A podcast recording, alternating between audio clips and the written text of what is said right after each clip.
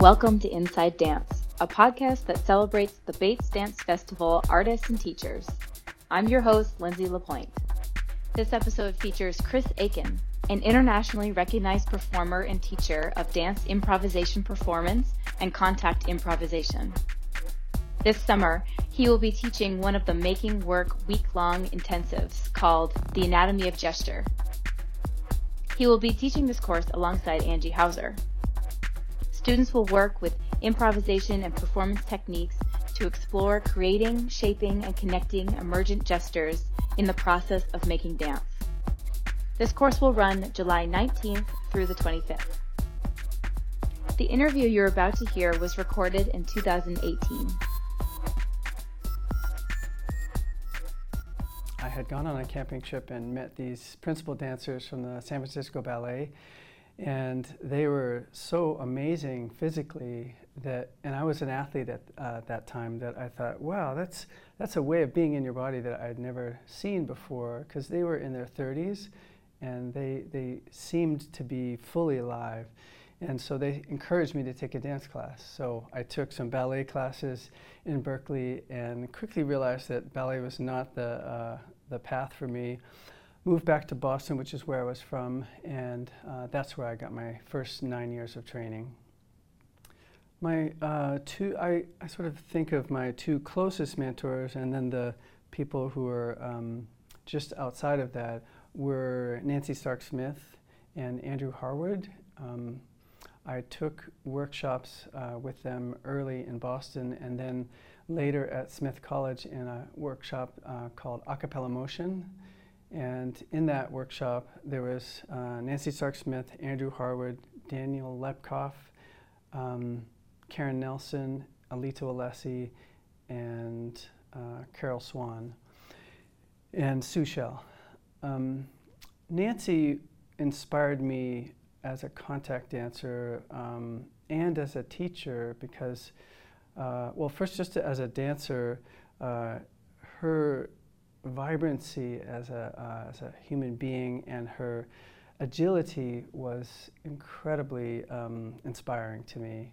Uh, but it was in her teaching that I began to see early on this relationship between movement and language, and how, as a teacher, you can, uh, if, if the words are crafted just right, uh, you can catalyze a whole room full of people uh, or you can shift their state.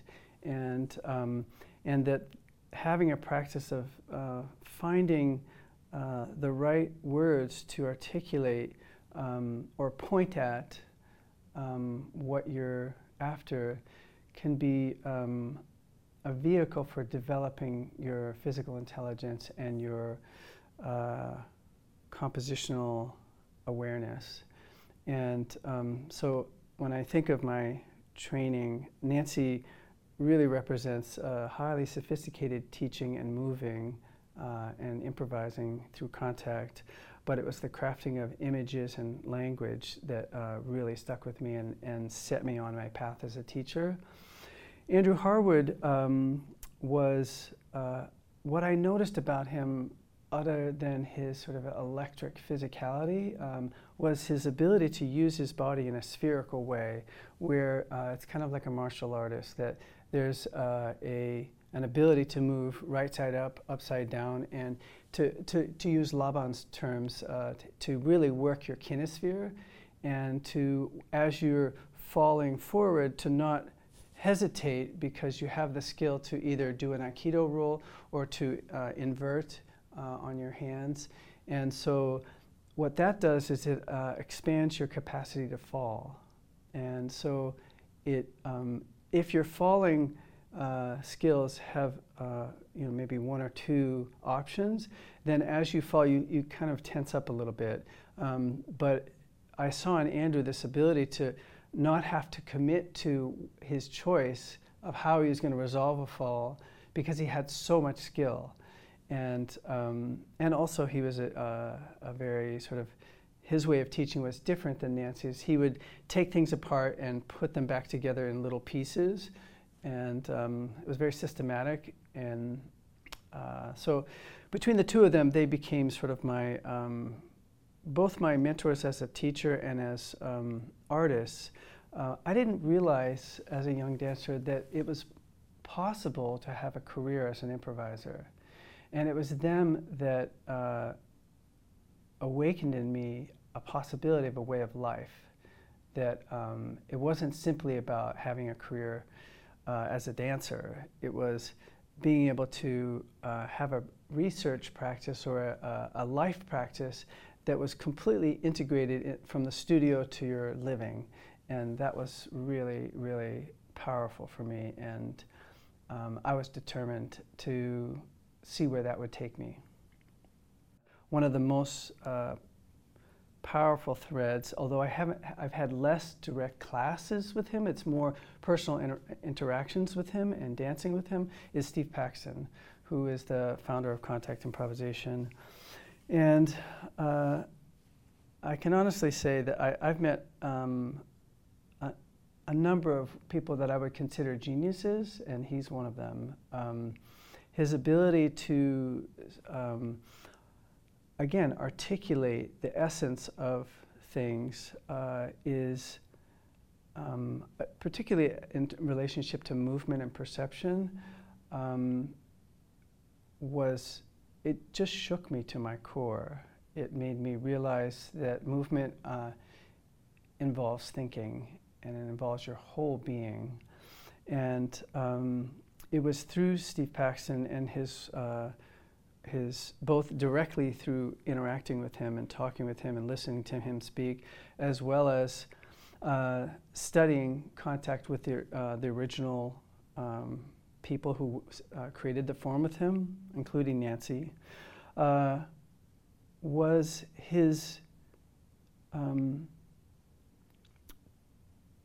pointing people to the importance of perception that in dancing, it isn't about simply about movement, uh, and it isn't simply about invention.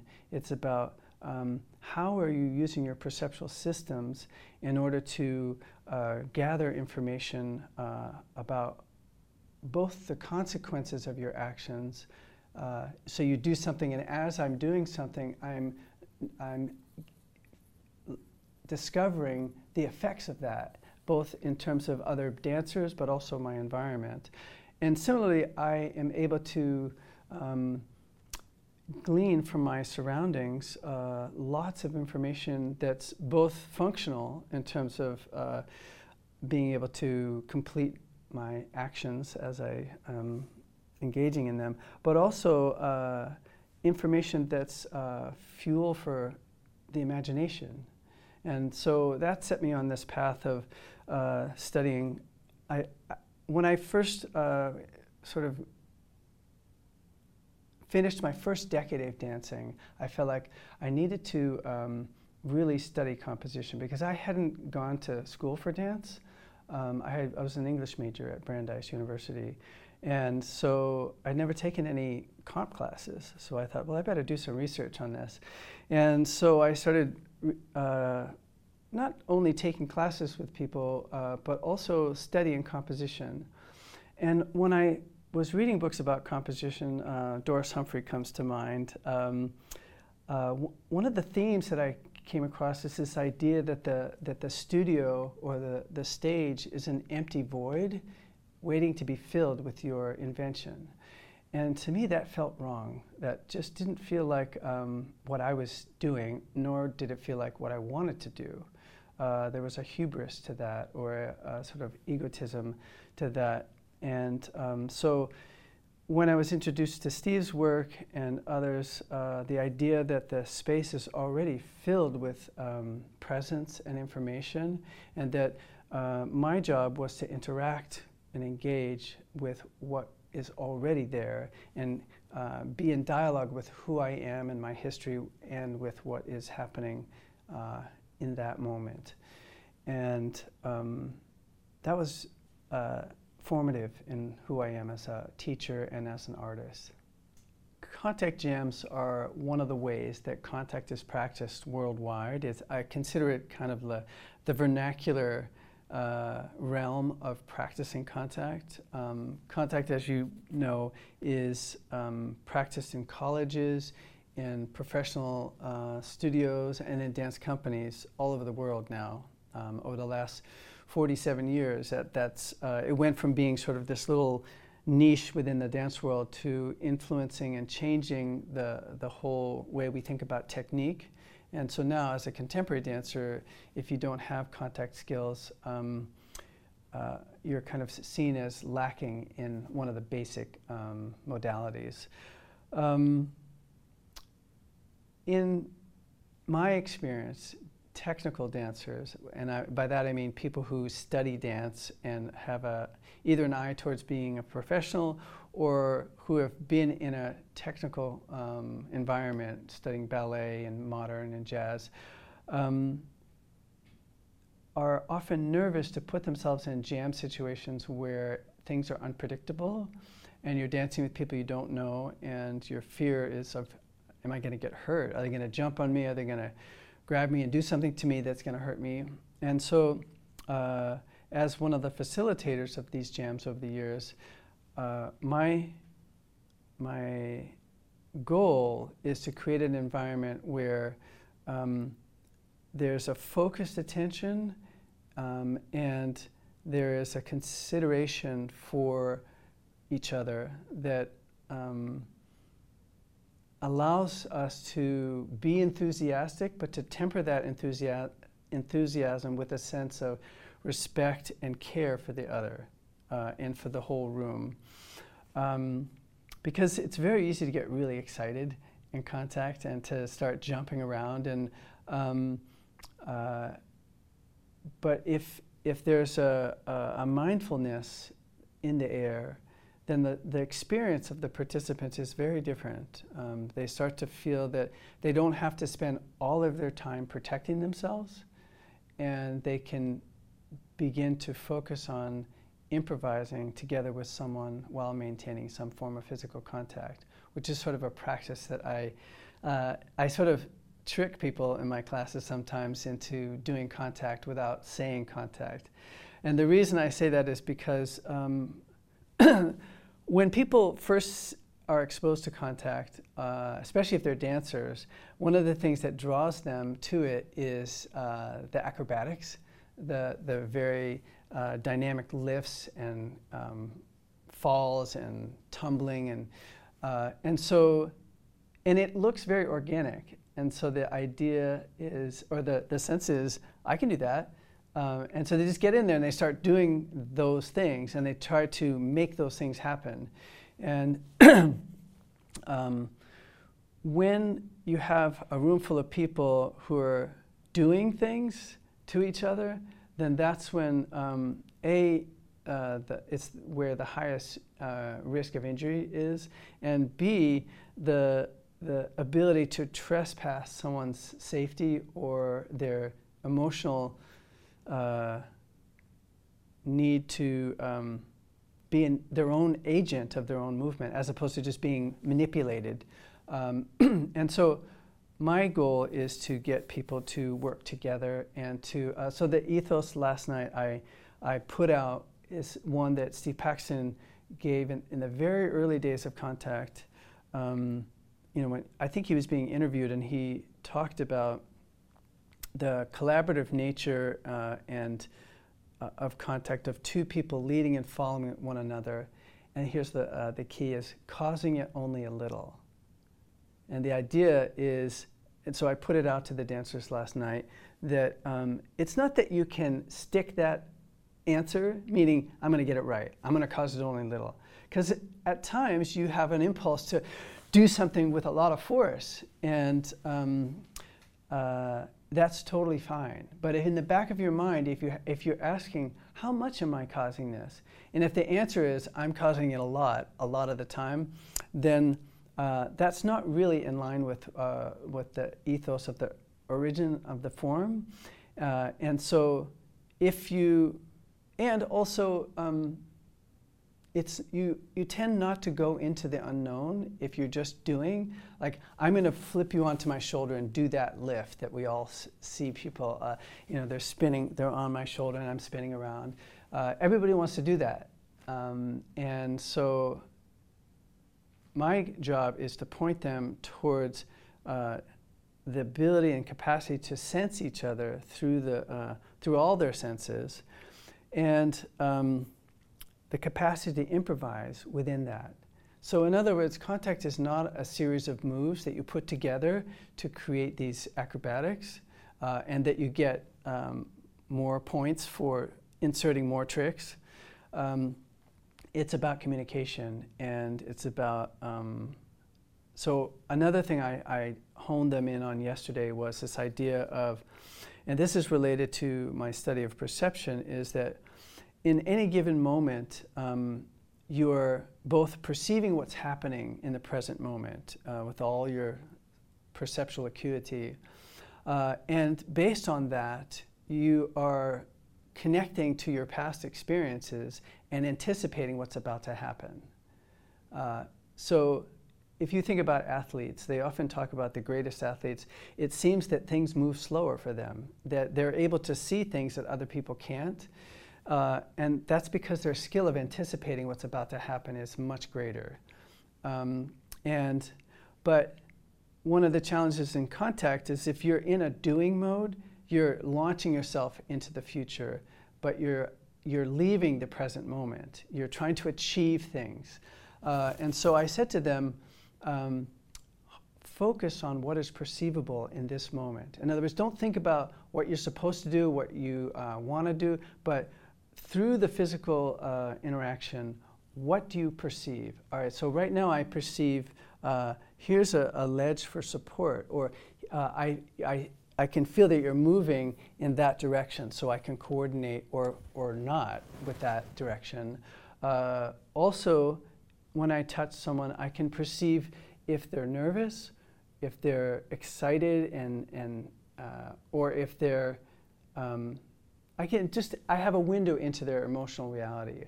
And if I'm in that doing mentality, that information is not available to me because I'm, I'm ahead of myself and, I, I and I'm looking to make things happen. Um, and so um, that's what I feel like uh, as a director of that or as a facilitator is to just create enough of a seed that um, enough of the people in the room are, uh, are working to try to stay sensitive and to, um, as Nancy Stark Smith says, replace ambition with curiosity.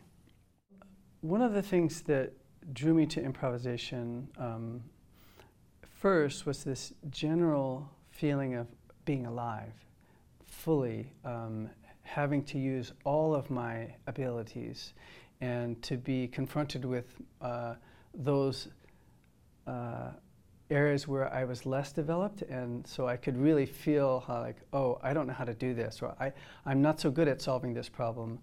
Um, when you're improvising, uh, you're having to integrate your technical practice, your performative practice, and your compositional practice. To me, that's like three-dimensional chess. Uh, it's very complex, and um, but when you feel that you uh, it's a medium that you can be yourself in, it's incredibly inspiring because you get to, uh, it demands physical intelligence, which is, uh, for me, the ability to solve problems as they're emerging, uh, meaning um, there's physical problems. So let's say uh, someone is falling towards me quickly, I have to get out of the way, or uh, I see that you're falling and you need help. So, you know, how can I land either underneath you or give you just enough resistance so that you fall safely. Um, but then there's also the what I would consider compositional problems. Like uh, you try something and uh, suddenly you realize that the the world that you thought you were engaging with isn't there, and you have to adapt instantly to make sense of uh, the new reality. And um, I there's there's something about survival that uh, creative survival that is very uh, important to me because um, uh, I think that when we're faced with difficulties, um, if our response is to retreat uh, or to um, just react in a stereotyped kind of way, we have a, a couple of solutions to solving uh, stressful situations, then um, we're less adaptable and we're often feeling um, compromised in our ability to be ourselves and to feel safe. Um, practice improvisation gives me a chance to practice surviving creatively and and not only that it's a, a realm of um, activity where I get to embody my politics and my ethics. Uh, in other words, I'm working together with my collaborators uh, in a way that um, any insensitivity that I have or they have uh, is leads to uh, a need to f- get it right, need to figure out how, how are we going to work together. And um, it's, you know, I've, when I was a young person, I was, uh, had many examples of people who were famous, who were, uh, who would talk about things in the world, but I knew them personally and they were living a different life. And uh, I made it my mission to try to connect my personal life to my public actions. And um, I learned that through studying feminist theory as a young person in college, uh, the idea that the personal is political. And so, to me, I mean, I didn't start out improvising, think of it, thinking of it as politics, but gradually I came to realize that um, how I behave in the studio, how I behave on stage, uh, how I behave in class is um, reflects who I am as a person. And so I often tell my students, listen to what I say and watch what I do. And if they're not in congruence, go study with somebody else. That um, I'm not living what I'm saying. Uh, and I want them to, to hold me to that. And, uh, and I'm trying to hold myself to that, to try to um, use every interaction as an opportunity to, um, to be collaborative, uh, respectful, and uh, to own it when I make mistakes, and to be compassionate towards others. And uh, improvisation really affords that kind of uh, practice because it's not scripted and it's um, uh, when ultimately when you're dancing, it's it really is democratic. In other words, uh, sometimes I'm leading, sometimes I'm following, but um, if one person is always the leader, then it creates power dynamics within the ensemble that um, uh, they just um, don't allow each person to be able to take on that role. And so often things get complicated or um, we stop seeing each other as individuals who are capable of change, who are who are, have our own thoughts and agency. Uh, we get sort of stuck in roles, and uh, improvising is a way of uh, uh practicing that, of like continually resetting and re-perceiving the other, uh, so that you have a chance to calibrate and to change. Angie and I met 15 years ago and in the first week of our getting to know each other, we were asked to perform at a museum in um, uh, Granville, Ohio. We were both in residence at Denison University. And um, in that performance, I realized uh, just what a special dancer she was and uh, what a special improviser she was or is. Um, and from that, we have evolved a body of work, uh, both pieces and uh, many evening length works, both uh, in collaboration with musicians and other dancers, uh, that has been very, very rewarding to me personally. And um, I think uh, one of the things that is quite inspiring is that. Um, we're able to bring together improvisation, contemporary dance, and contact improvisation in performance uh, and um, our own compositional aesthetic as well. And um, in ways that are, um, I think, uh, particular to us, meaning um, as a younger dancer, I was always wary of mixing contact improvisation with other dance forms because um, often when I would see it, uh, the, the movements of contact would often be quite stereotyped in a performance. And part of that is because of the, the challenge of doing the form while being watched uh, in a performance setting. And uh, I've met very few people who can do that well over the years. Um, and um, Angie is one of them. Uh, and she's able to uh, and together we're able to explore the principles of contact while retaining an awareness of the, um, of the compositional and gestural potential of improvising.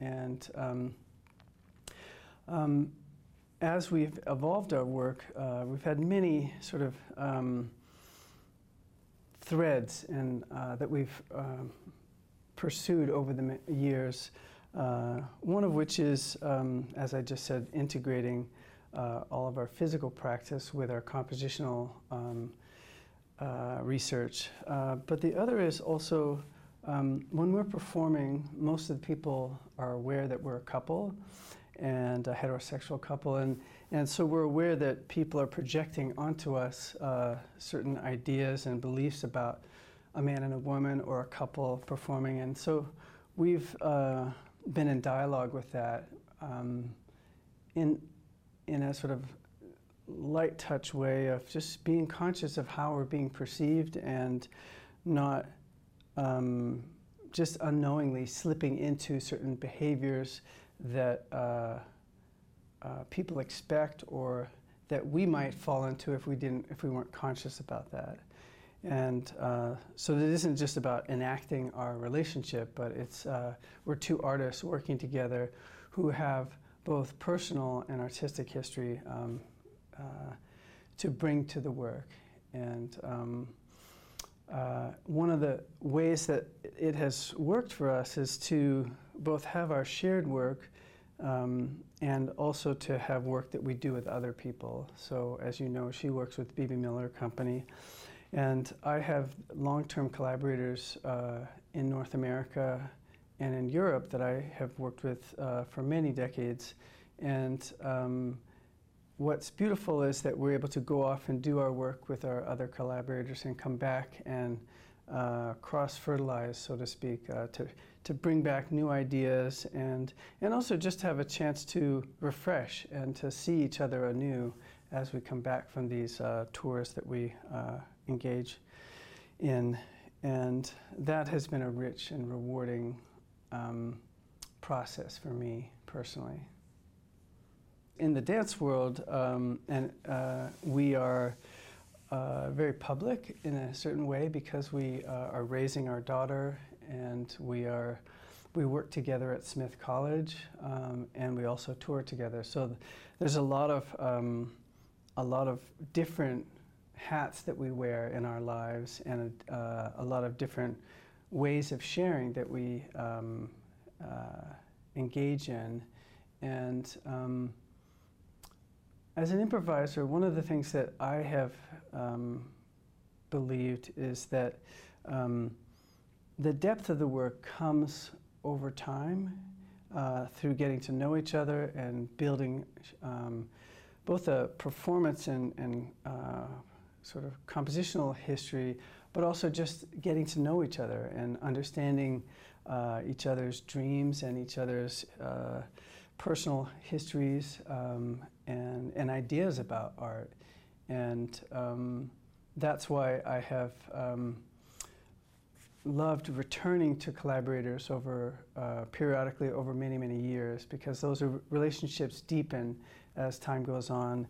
And so uh, the material has uh, much more depth on stage. Um, one of the things that often happens with improvisers is that you're put into situations where a presenter will say, um, I'd like to put you together with, with another dancer to see what would happen. And I've certainly done that many times, uh, but the kind of depth that happens when you're sort of put on stage with somebody who is also an improviser, uh, but whom, whom you don't know, uh, is very different than being on stage with somebody who you do know and who um, you are able to uh, bring your experience of each other uh, into the work and to um, um, complexify and deepen uh, the performance work. And um, so that to, to have the person who's closest to me in my life be able to engage in that process with me has been uh, really rewarding. One of the aspects of my work with Angie is that we have a long history of teaching together. And in our work, um, the teaching and the performance research are intertwined um, because um, when we're uh, teaching performance improvisation, we're exploring um, both the sort of principles behind the work, but our most current research. We're engaging with the students and with uh, concerns and, and questions that are relevant to us at that moment. And through teaching together, we're able to um, deepen our interrogation of these ideas so that when we are in performance, we've ha- we have that additional layer of uh, understanding of each other and how, how we're approaching the work, which I may or may not uh, have when I'm working with someone who I don't have that uh, chance to work with in terms of co teaching. Um, I've had the good fortune to uh, co teach with a number of amazing improvisers over the years, including Kirsty Simpson, Andrew Harwood, Ray Chung, Nancy Stark Smith.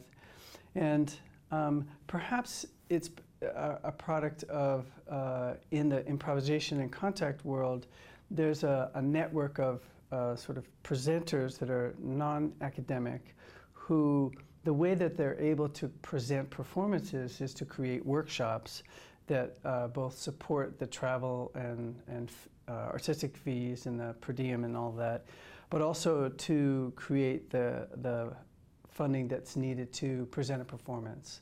Uh, in the contemporary dance world, uh, there are many uh, tiers of presenting, and in the improvisation world, which has uh, at times been quite on the fringe of uh, that we've had to be really creative about finding ways to, to create performances uh, for audiences. And one of the ways is to do it within uh, a, a, festival uh, context. So a presenter will invite us to come to a festival and uh, be in residence to teach. That generates the income that um, pays for all the expenses, but also allows the presenter to um, uh, produce a performance for us. So that's been a very uh, useful uh, model that is uh, allows us to go beyond simply applying for grants or going to presenters and asking them to present us. So there's um, and I really believe in terms of performances that you uh, you learn by doing it, and so I like to um, have a practice of performing regularly in a variety of contexts, from uh, informal to semi-formal to uh, very formal, and uh, it's the accumulation of many performances over years that allows uh, the performer to not only become comfortable uh, on stage and to learn how to uh, be themselves in that situation and not be um, constrained in a negative way, um, feeling that the need to show something or the, the need to impress people. You know, one of the things that's been so beautiful about teaching with Angie is that because we're uh, a man and a woman, that we're able to present different perspectives based on our gender and our uh, personal experience and uh, that's that's effective uh, both in the teaching but also in the directing. Uh, there's a sense of um, a greater potential for empathy and understanding uh, by having both a man and a woman uh, in the director role. I've been coming to Bates uh, for about 25 years, and my first three years here, I taught in the Young Dance Festival. Um, and um, at that time, I was married to Kathy Young, and uh, we, my first daughter, Lucy, uh, uh, I raised her here. Um, and then uh, later, uh, I became married to Angie Hauser, and I'm now raising another daughter uh, through Bates. And so um, when I come here, I teach um, contact improvisation and advanced improvisation as a, as a performance uh, mode or a practice. Yeah, and it's it's been an amazing thing to uh, to raise two daughters uh, at different times. So I, Lucy, uh, um, well, she's now 22. So and I, she far, first started coming here when she was a baby, and Ruby was here. Um, she was less than a year old when she first came here. So um, uh, I've done everything from having uh, babies to toddlers to uh, elementary school age and teenagers. So it's really been a, an amazing uh, process of being here. And uh, all I can say is thank God for YAP, the Youth Arts Program, um, because it's such an amazing program for children. And so it allows me to do my work when I'm here. I'm not worried about my child being inspired or happy. And um, uh, I know that she's learning and she's building community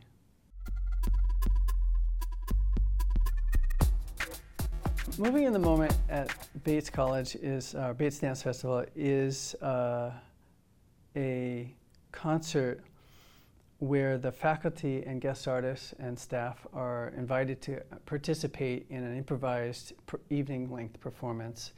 And uh, I've been doing it now for probably 20 years. And, um, you know, when I first came, uh, I thought it was an opportunity to present improvisation and my art.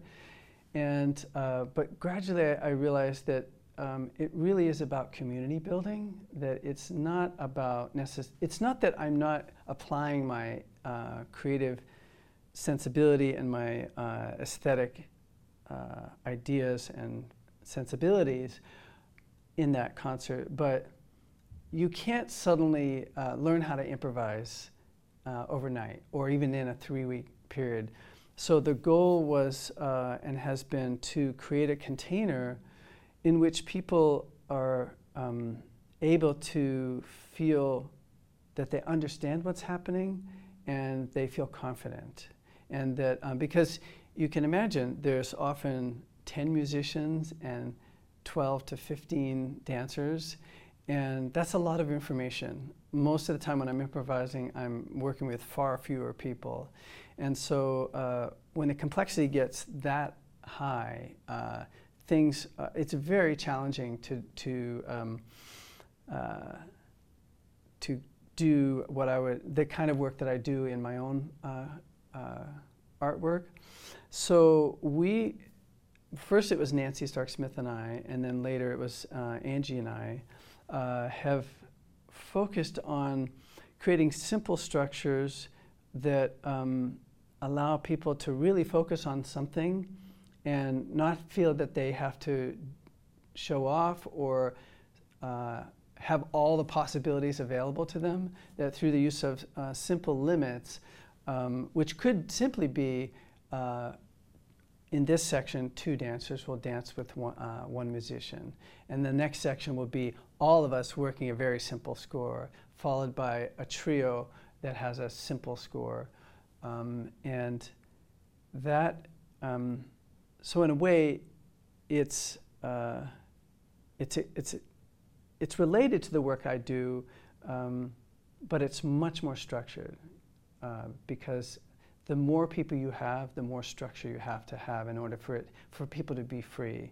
That my experience in improvising is that you're you're titrating the amount of structure so that people fe- feel confident and free to be creative.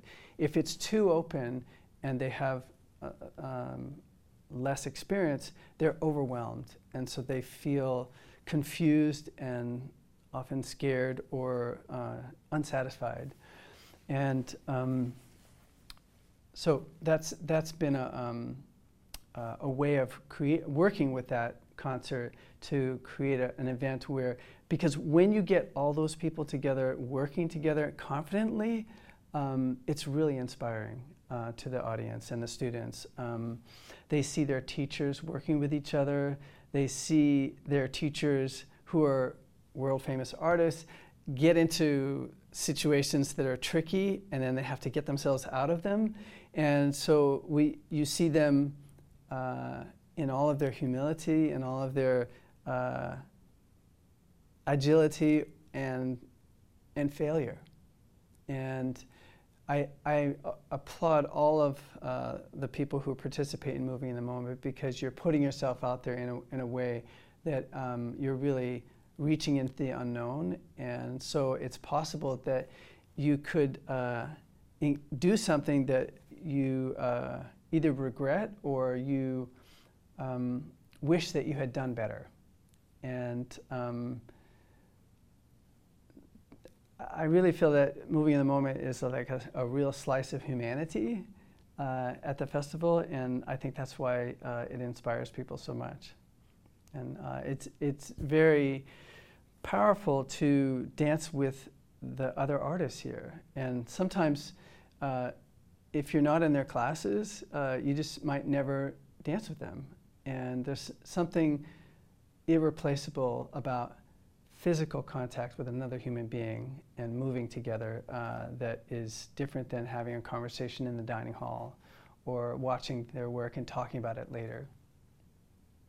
Improvising in the studio is different in that um, there typically is not an audience, and um, I mean, it's a place to practice um, certain uh, aspects of improvising. Like, so maybe I'm, I'm working on movement research, or I'm um, developing certain perceptual skills, uh, or I'm working on certain images or certain concepts. Uh, the rehearsal time, uh, the studio time is a place to really work that and, uh, um, you know, to stop and start, to talk about it, to develop the image or the concept or the movement. Um, um, but when you're on stage, it's different because, um, number one, when you're being watched, um, it brings up for each performer uh, what it's like to be seen and to be witnessed, and um, it brings up the issue or the question why do you perform? And if performance is a situation where you feel scared or you feel your job is to impress the audience, then that colors all of your actions. And um, so for me, performance uh, or performing research has been a way to, over many years, get comfortable with the gaze of the audience upon me and to really interrogate that question why am I performing? Um, and what I came to over time was that I'm, my interest is in creating a shared experience uh, with the audience, and that it isn't for them to watch me do my thing. Uh, it's for me, I, have invited them to come, I've created this situation, um, and so I am, in a sense, directing uh, the, the experience uh, through my art.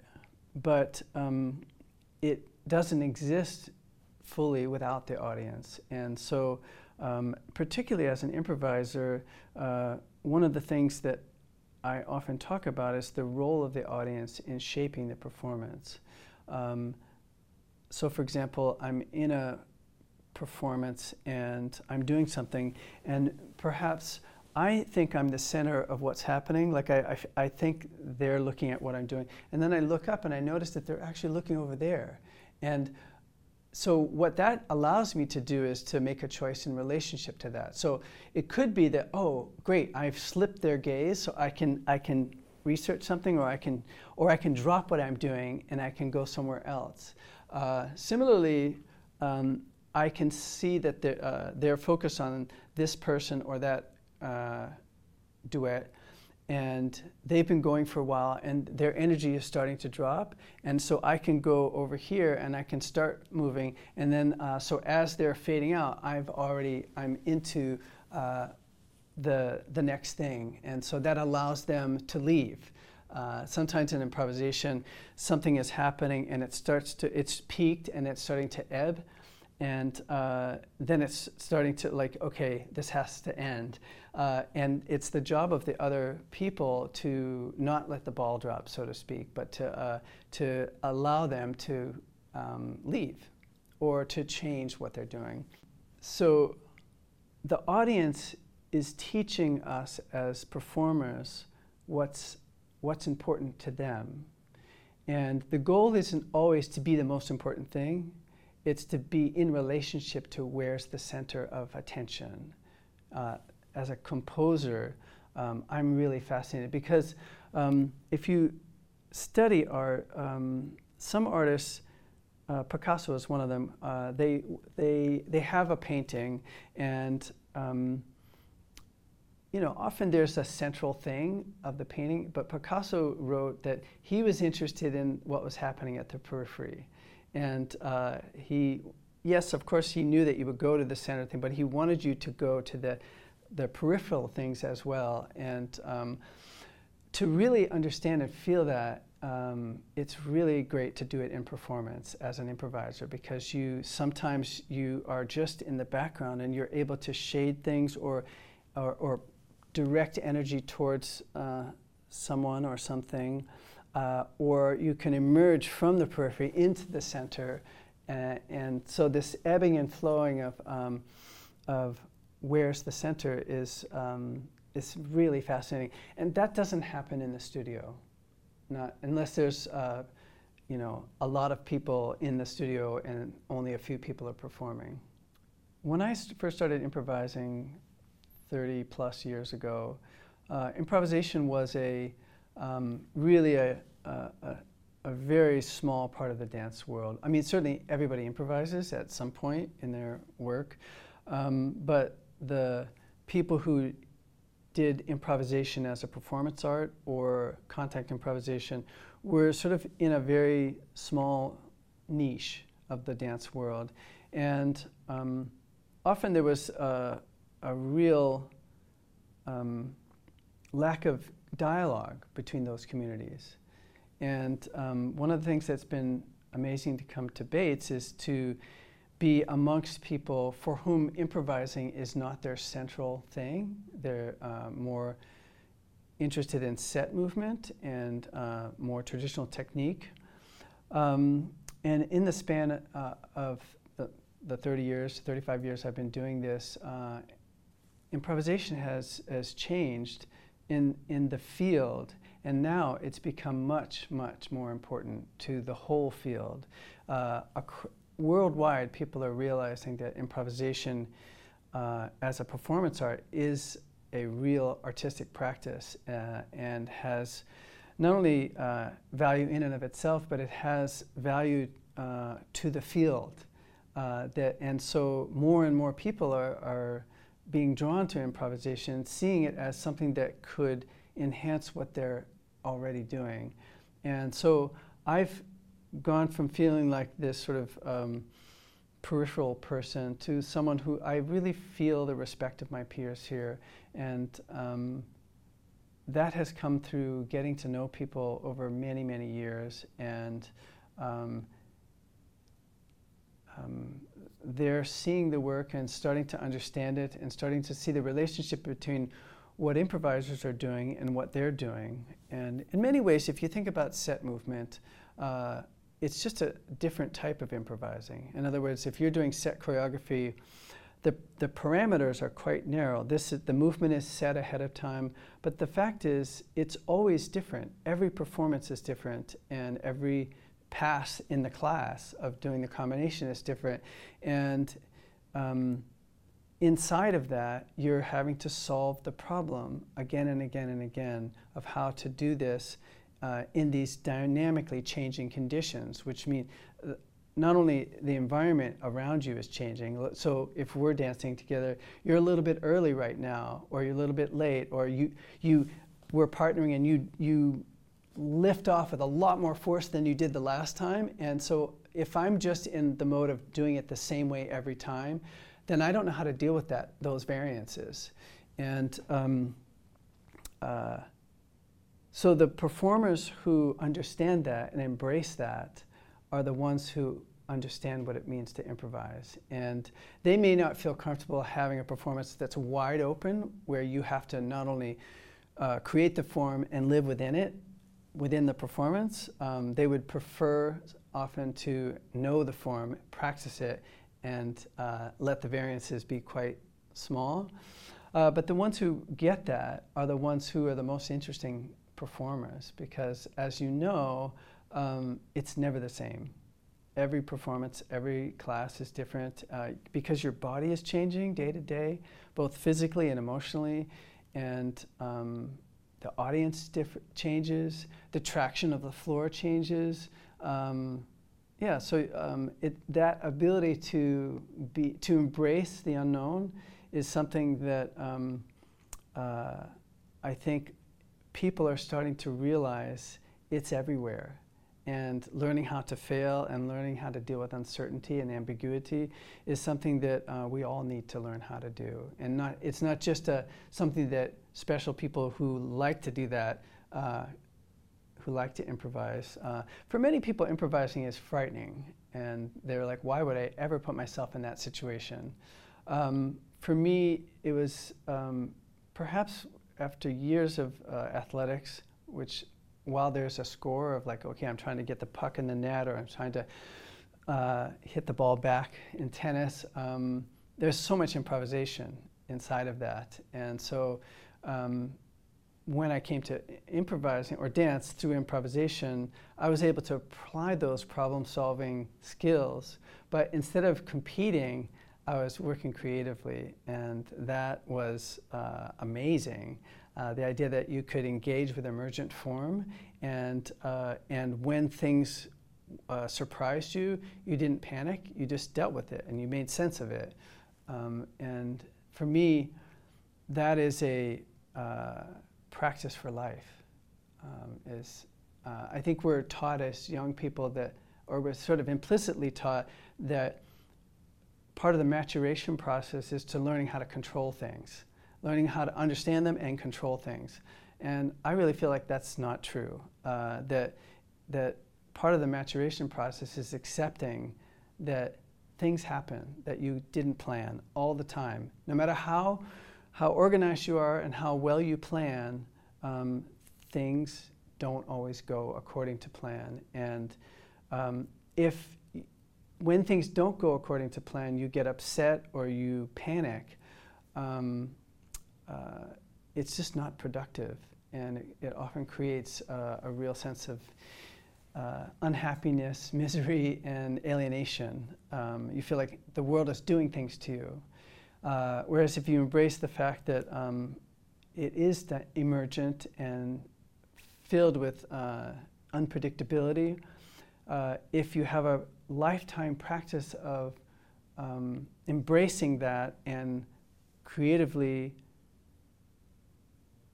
solving problems over and over and over, accepting that some of the solutions are not, they don't work, so you fail, um, but that intelli- physical intelligence is the ability to solve problems quickly and efficiently in the moment and not to have to resort to stereotyped uh, ways of acting and behaving. Uh, because if my only choice when things go awry are like one or two choices, uh, my ability to, f- to make a, a, a, choice that really fits that situation is really compromised.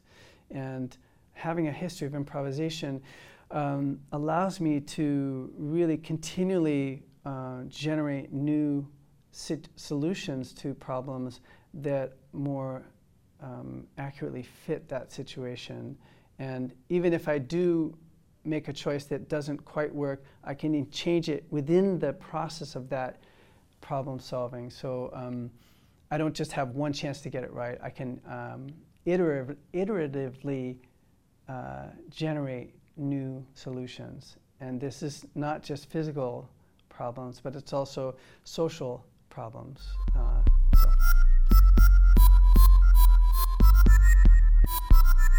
This podcast was produced by the Bates Dance Festival. Editing was done by myself, Lindsay Lapointe. Music featured by Adam Crawley. If you would like to take class, see a performance, or attend the many special events we have planned this summer, visit batesdancefestival.org.